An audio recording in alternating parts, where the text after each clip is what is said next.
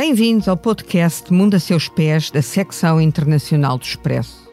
Eu sou a Manuela Goxa Soares e neste episódio vamos falar das relações do Brasil com Israel e a Palestina. Lembrando que foi o diplomata brasileiro Oswaldo Aranha que em novembro de 1947 presidiu a Assembleia Geral das Nações Unidas que aprovou a Resolução 181 que formalmente dividiu a Palestina britânica em dois Estados, um de maioria judaica e um Estado árabe. Recorde que 12 milhões de brasileiros têm ascendência árabe, maioritariamente síria e libanesa, mas a população muçulmana ronda um milhão de habitantes. A comunidade judaica é fruto de sucessivas migrações geográficas e temporais diferentes. Três dos jovens assassinados pelo ataque do Hamas a 7 de outubro eram brasileiros. Para nos falar do impacto da guerra Israel-Hamas na sociedade brasileira e na política externa deste país, temos conosco o investigador Guilherme Stoll Casarões, professor de Relações Internacionais na Fundação Getúlio Vargas. A edição técnica deste episódio é de Salomé Rita. Este podcast Expresso é só um de muitos que pode ouvir no site do Expresso ou na sua plataforma preferida. Histórias inspiradoras, os debates que importam, entrevistas exclusivas. Da cultura à política, da economia ao humor. Ouça onde e quando quiser. Fica a par das últimas novidades em expresso.pt barra podcasts e nas nossas redes sociais. Expresso. Liberdade para pensar. Guilherme, eu gostava que, para já que no, quando aconteceu o ataque de 7 de outubro, um, além de terem morrido três jovens uh, com nacionalidade brasileira no, no festival de música, que também era um festival que inicialmente começou por se fazer no Brasil. Depois disso, já foram repatriados cerca de 1.200 brasileiros que estavam em Israel e também já houve 26 repatriados palestinos que estavam com nacionalidade brasileira, que estavam na faixa de Gaza. Eu gostava que me explicasse. Por outro lado, o Brasil, nessa altura, até 31 de outubro, tinha a presidência do Conselho de Segurança das Nações Unidas. E eu gostava de ouvir sobre o impacto que este, este ataque de 7 de outubro teve, quer na sociedade brasileira, onde há uma grande comunidade eh, árabe, de origem árabe, e uma comunidade eh, judaica também com algum peso, quer em termos da política externa brasileira.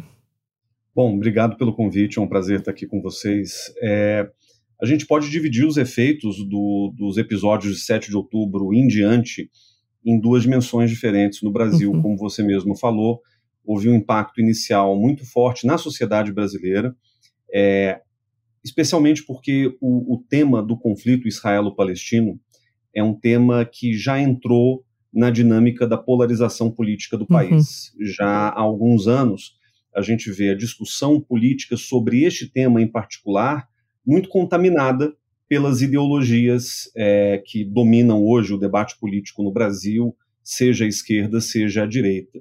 Então, houve um alinhamento quase que automático, por um lado, uhum. da direita brasileira em apoio a Israel e da esquerda brasileira em apoio à Palestina. Não necessariamente em apoio ao Hamas, que fique claro, mas uhum. é, naquele momento em que os atentados ocorreram e a resposta de Israel veio muito rapidamente, é, a polarização dentro da sociedade ficou muito clara, em que uma esquerda é, saiu em defesa da Palestina, contrária ao contra-ataque israelense, discutindo ali a natureza do que eles chamam de um Estado colonial, de um Estado de segregação racial é, imposto por Israel, ao mesmo tempo em que do lado é, da direita, sobretudo numa direita que é predominantemente evangélica no Brasil, uhum. houve um alinhamento quase que automático em defesa do posicionamento israelense. Ou As seja, defendendo uma retaliação forte. Exatamente, dizendo que não havia espaço para cessar fogo, comparando o Hamas ao Estado Islâmico, dizendo que tudo que aconteceu foi inaceitável, e eu acho que de fato foi, mas o alinhamento foi automático com é, os posicionamentos é, oficiais do governo de Israel. É, e existe uma, uma questão ligada às comunidades, né? como você também lembrou, o Brasil é um país em que há aproximadamente 12 milhões de descendentes de árabes, sobretudo libaneses. O Brasil é, reúne hoje a maior quantidade de libaneses e descendentes, mais até do que no próprio Líbano. É, mas a comunidade árabe brasileira em geral. Mas também há não... sírios, não há? Que migraram no, no século XIX. Exato. Todos vieram, a, a grande parte da, da migração árabe para o Brasil começou no final do século XIX. É, houve inclusive uma viagem do então imperador brasileiro Dom Pedro II a, ao Oriente Médio. Ele passou por Alexandria, Cairo, depois foi a uhum. Damasco, Beirute, Jerusalém, em 1876. E, e costuma-se associar essa viagem de Dom Pedro II ao início da vinda de sírios é, e libaneses para o Brasil ainda sob o, o domínio do Império Otomano.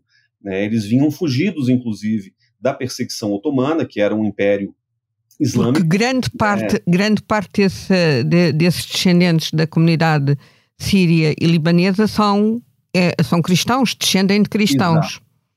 Exato. De cristãos então, maronitas. Isso, cristãos maronitas, alguns se converteram ao catolicismo aqui no Brasil, mas isso talvez explique uma certa distância dessas comunidades com relação ao que está acontecendo. Aliás, é, a comunidade é um... islâmica no Brasil é mais pequena.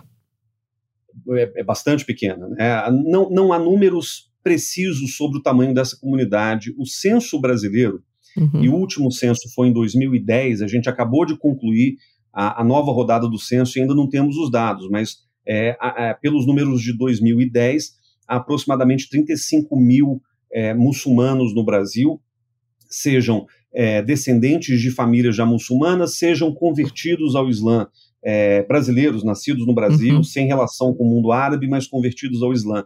É a Federação da Associação Muçulmana do Brasil, a das associações muçulmanas, a FAMBRAS, coloca esse número muito maior diz algo entre 850 mil e um milhão de muçulmanos é, aqui no Brasil. A gente não tem muita ideia de quais sejam esses números exatos. Tem havido alguns casos uh, esporádicos de ataques uh, ou de ações hostis em relação a elementos da comunidade islâmica e, e também em relação a alguns uh, elementos da comunidade judaica, mas não têm, mas têm, qual é que é a expressão que estes acontecimentos têm na sociedade brasileira desde então, é, desde o, 7 de outubro? Viu, é, o que a gente viu desde o dia 7 é, foi uma mobilização muito grande da comunidade judaica, uhum. que corresponde a mais ou menos 100, 120 mil brasileiros hoje, que fazem parte da comunidade. Mas é, é uma comunidade muito inserida na sociedade brasileira e até com expressão em cargos de decisão, quer no empresariado, quer eh, noutras áreas. Sim, é uma comunidade muito integrada. Ela predomina em São Paulo, mas também é forte no Rio de Janeiro, Curitiba, Belo Horizonte, no Nordeste, onde chegaram é, os primeiros. Em Pernambuco, mas é, é a comunidade e corresponde judaica, a sucessivas levas de migração, alguns de origem sefardita e outros de origem ashkenazi. Sim, a, a, história da comunidade judaica no Brasil é bastante longa e, e bastante diversa também. Uhum. Há, inclusive, judeus que, que, que, foram se assentar na Amazônia, né, nos estados amazônicos, durante muito tempo, vieram para São Paulo. Então, é, é, é uma história de migrações e de comunidades relativamente fortes e bem consolidadas aqui no Brasil, uhum. mas que não reagiram da mesma maneira. Então, os árabes, eles têm, os descendentes têm uma relação mais distante com o conflito selo-palestino, a não ser que estejamos falando de árabes que vieram muito mais recentemente para o uhum. Brasil, uhum. nas ondas migratórias dos anos 80, por causa da guerra civil libanesa, ou uhum. a mais recente vinda de refugiados sírios, é, alguns palestinos que chegaram ao Brasil nos últimos dez anos. Então, é, essas comunidades menores reagiram e se mobilizaram a comunidade judaica se mobilizou como um todo. Então a gente viu uma resposta muito consistente da comunidade judaica em defesa de Israel, é, é, acusando, né, denunciando os atentados terroristas do, do, Hamas no dia 7 de outubro, Então a polarização também se deu nesse nível, ainda que eu diria. Embora no Brasil existam vários judeus de esquerda. Sim, existem vários judeus de esquerda e a própria esquerda brasileira tem dito que não há possibilidade de haver judeus de esquerda se eles defenderem o Estado de Israel em algum grau. Então é, é um debate muito complexo no Brasil, é, mas a, a, característica principal é que ele é extremamente polarizado. Uhum. É uma discussão é, é, na qual não há meio termo, não há muita possibilidade de se construir qualquer tipo de debate racional, e eu confesso que é, sendo um acadêmico que estuda o assunto e não tendo nenhuma relação anterior com, com a comunidade judaica ou árabe, eu fico numa. Pô, eu sou português é, puro sangue, digamos assim. É, e a, a, minha posição ela é meio delicada às vezes, porque conversando com as pessoas e tentando entender o que está se passando na discussão mais ampla, pública no Brasil, essa polarização ela dificulta qualquer solução racional que contemple, por exemplo, dois estados na região, um Estado palestino, um Estado de Israel, convivendo em paz é, um do lado do outro. Então vou colocar outra questão. Se uh, o debate está tão. O debate, ou pelo menos, o debate não é debate, mas esta um, polémica está tão polarizada no Brasil neste momento, em termos de, da sociedade brasileira, eu pergunto se isso de alguma forma reflete uma polarização que já há em relação, por exemplo, ao atual governo. Ou seja, eh, que o setor da sociedade brasileira que está mais alinhado no apoio ao atual governo é mais, pergunto se esse setor será mais pró-palestino e contra esta retaliação uh, tão intensa por parte do Estado, por parte do governo de Israel, e se o setor mais eh, da direita, como você falou, até muitas vezes evangélico, que está mais alinhado para o lado de Israel. É isso que de alguma forma também reflete já uma, uma polarização da sociedade brasileira em relação ao atual é, governo? Eu diria que sim. O, o conflito israelo-palestino ele virou é, uma, uma, uma bandeira política? É, uma medida do seu lado, do seu lugar no espectro ideológico. É, então, se você é de direita, você automaticamente se filia, se vincula às posições de Israel. Se você é de esquerda, você automaticamente se vincula às posições pró-palestinas e num, num, num, quadro de polarização muito grande, não há possibilidade de diálogo e de tentativa de chegar a qualquer tipo de conclusão que envolva possíveis soluções. Mas com, com o Brasil a estar uh, com a presidência do Conselho de Segurança quando é. acontece o ataque, aliás, esteve até 31 de outubro, com o presidente Lula a insistir, uh, porque tem insistido várias vezes em diversos fóruns, que é necessário um cessar-fogo, que é necessário fazer chegar ajuda humanitária, que não se podem bombardear escolas, hospitais, que não se uhum. podem bombardear civis. Um, como é que, como é que, qual é, no fundo, qual é que tem, tem a, eh, a, a posição do presidente Lula tem mantido a política, tem ido ao encontro da anterior política externa brasileira em relação à questão da Palestina e de Israel, ou uh, criou um, uma outra atitude. É, esse, esse é um, um ótimo ponto, porque o Brasil sempre manteve uma posição muito coerente sobre o conflito israelo-palestino. Você mesma lembrou na, na, apresentação desse episódio que foi um brasileiro, Oswaldo Aranha, ex-ministro de Relações Exteriores, e à época ele presidia a Assembleia Geral das Nações Unidas. foi o segundo presidente, foi o segundo presidente da Assembleia Geral das Nações Unidas e foi ele quem colocou o plano de partilha, aquele plano de partilha é, da Palestina Britânica em votação nas Nações Unidas, que foi aprovado e que deu origem ao Estado de Israel e deveria ter dado origem a um Estado árabe também, que foi negado um pela Liga Palestino. Árabe naquele momento. Exato. É, e o, o, o Oswaldo Aranha é uma figura curiosa, porque no Brasil a gente não fala tanto dele é, a não ser numa aula de política externa brasileira dos anos 1930, 1940, pouco se fala dele, mas quando vamos a Israel, por exemplo, e fazemos aquela pergunta típica: é, o que, que você conhece do Brasil? Os israelenses vão dizer, claro, Pelé, samba, é, qualquer expressão cultural brasileira, mas sempre vão mencionar o Oswaldo Aranha, porque para eles, Oswaldo Aranha foi uma espécie de pai, de patrono diplomático da, do nascimento do Estado de Israel pela mão das Nações Unidas. É, então o Brasil sempre manteve uma posição muito constante de defesa dos dois estados, uhum. de defesa de um estado para os judeus, que virou Israel, de defesa para um estado para os palestinos, que ainda está em aberto. Então, o Brasil sempre defendeu essa posição de maneira muito, muito é, convicta ao, ao, longo do tempo.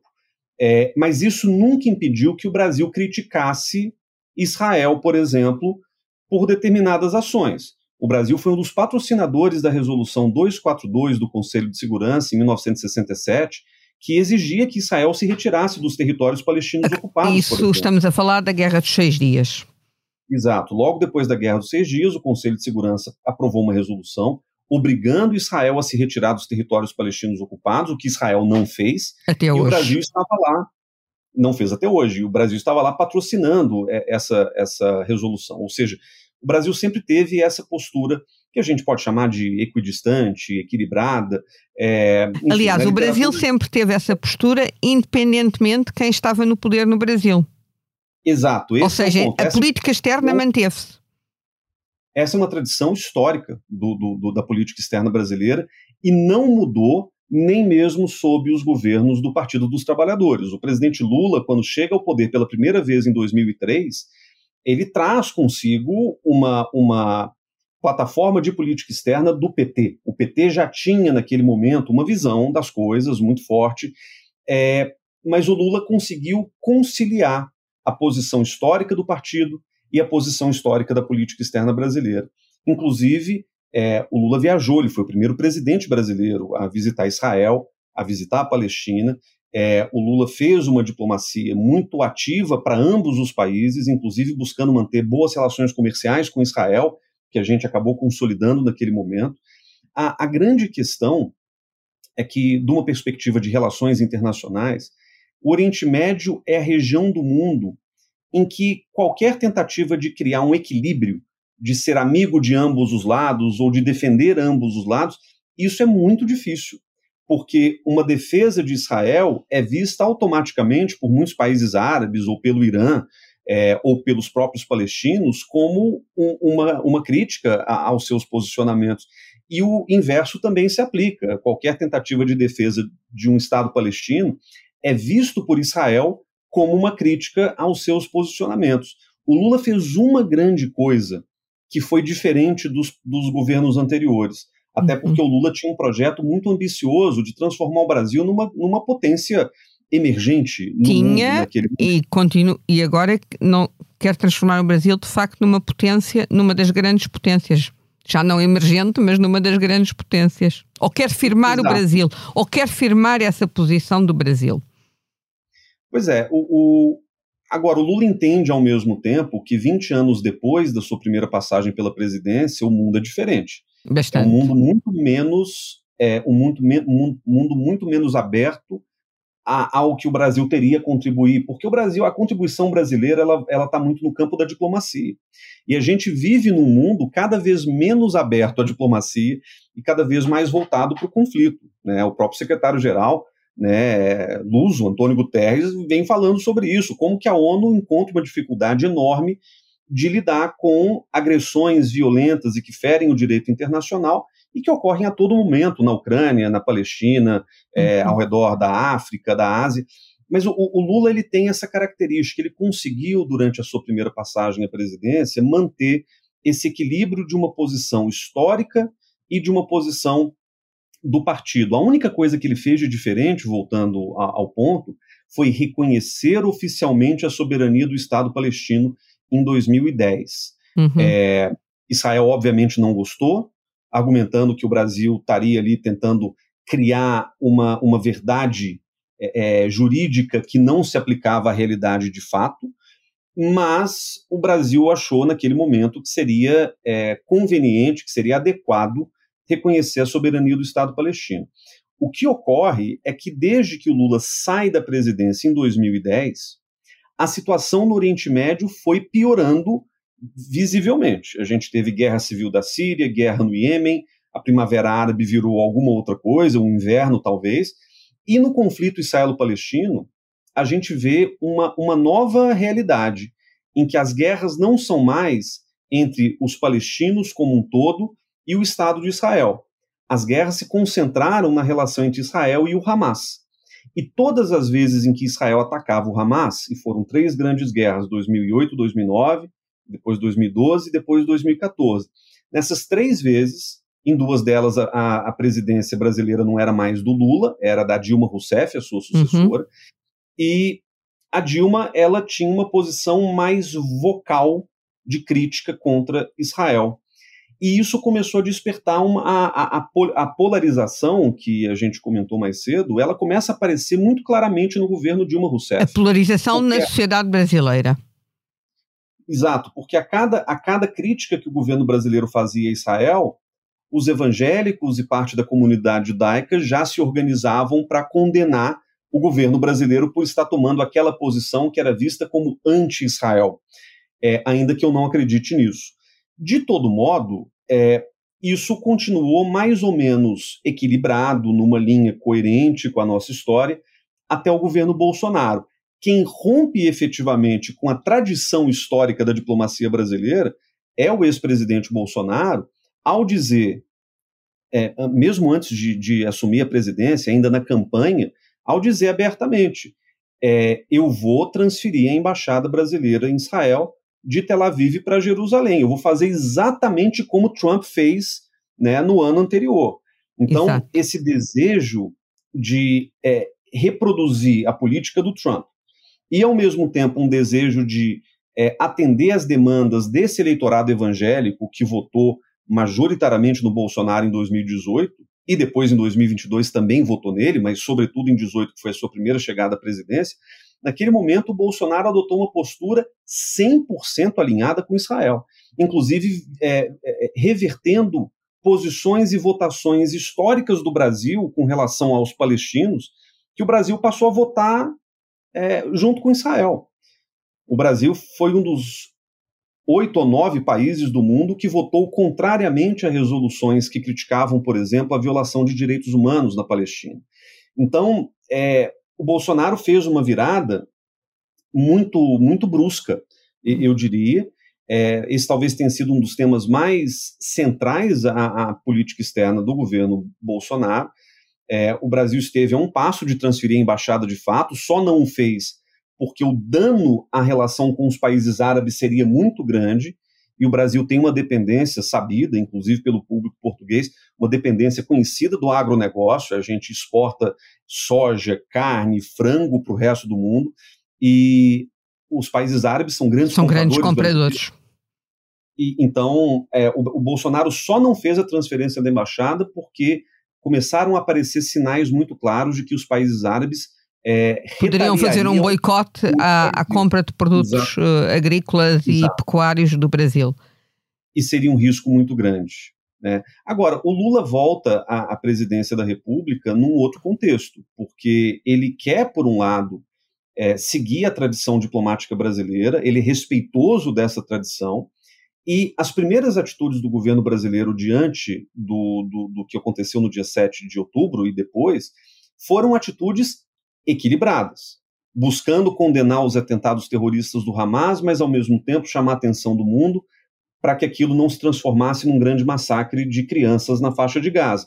Então a posição do Brasil ainda tentou manter um certo equilíbrio e esse equilíbrio foi levado para nossa posição no Conselho de Segurança, porque o mês de outubro foi o mês de fato em que o Brasil exerceu a presidência do Conselho. Tentamos negociar uma resolução é, que, que garantisse não um cessar-fogo, porque a gente entende que o cessar-fogo é algo difícil de se obter nesse momento, mas uma pausa humanitária ou uma trégua humanitária, que era justamente para evitar que a, a, as pessoas fossem bombardeadas tentando sair da parte norte da faixa de Gaza. Infelizmente, e eu ouvi relatos de pessoas que estiveram nessas negociações, Infelizmente, os Estados Unidos, como não é de se surpreender, eles aceitaram os termos da resolução brasileira e chegaram no plenário do Conselho de Segurança e a vetaram. Então, foi algo muito frustrante para a diplomacia brasileira, porque o Brasil é um dos poucos países que transita bem entre Estados Unidos, Rússia, China, Reino Unido, França, quer dizer, os países que estão ali e que podem vetar, o Brasil tem uma boa relação com todos eles e havia conseguido negociar uma resolução relativamente é, moderada para pausar a violência enquanto as pessoas pudessem sair do norte da faixa de Gaza. Infelizmente, isso não aconteceu. E a outra parte da, da atuação do presidente Lula foi tirar os brasileiros de Israel e de Gaza num processo difícil, que envolveu também bastante negociação. No caso de Israel, não foi tão difícil assim. A maioria dos brasileiros que estava lá no início do conflito é, era de evangélicos, que fazem regularmente turismo é, na Cidade Santa, em Jerusalém, na região.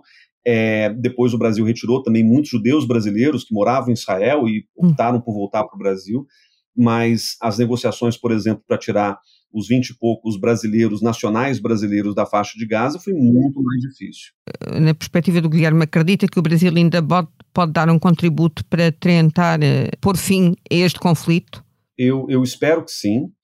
Eu acho que o Brasil e eu venho escrevendo sobre isso, inclusive publicamente. Eu acho que o Brasil tem uma posição privilegiada, não só por ter uma longa tradição de contributos diplomáticos ao mundo, né, de, de tentar mediar conflitos internacionais. O Brasil participou de tentativas de resolver conflitos no Haiti, no Líbano, é, no próprio Egito e em Israel também.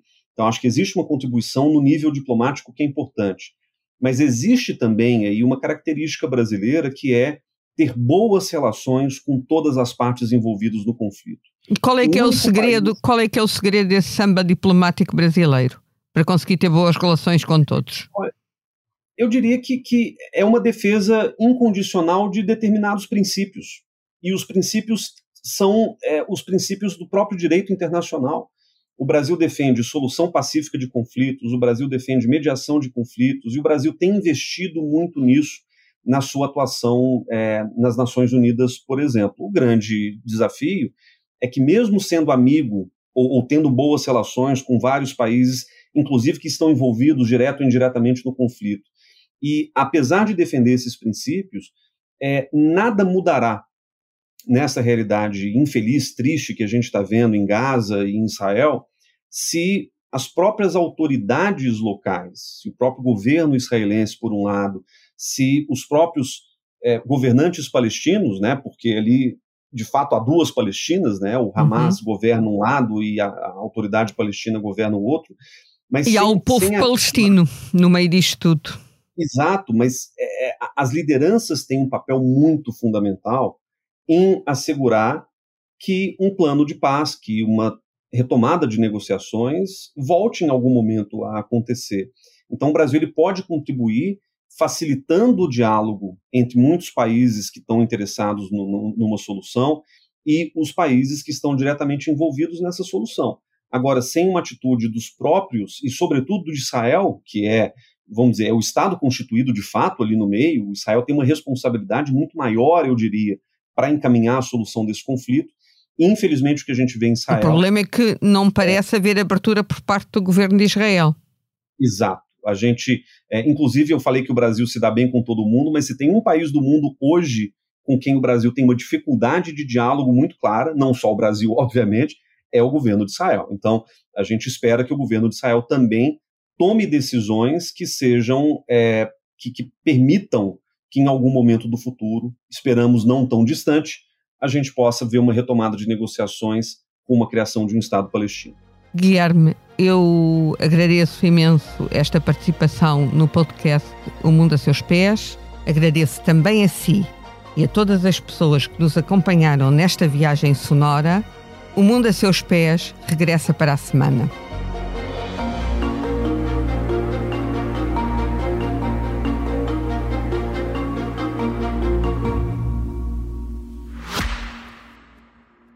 Este podcast Expresso é só um de muitos que pode ouvir no site do Expresso ou na sua plataforma preferida. Histórias inspiradoras, os debates que importam, entrevistas exclusivas. Da cultura à política, da economia ao humor. Ouça onde e quando quiser. Fica a par das últimas novidades em expresso.pt podcasts e nas nossas redes sociais. Expresso. Liberdade para pensar.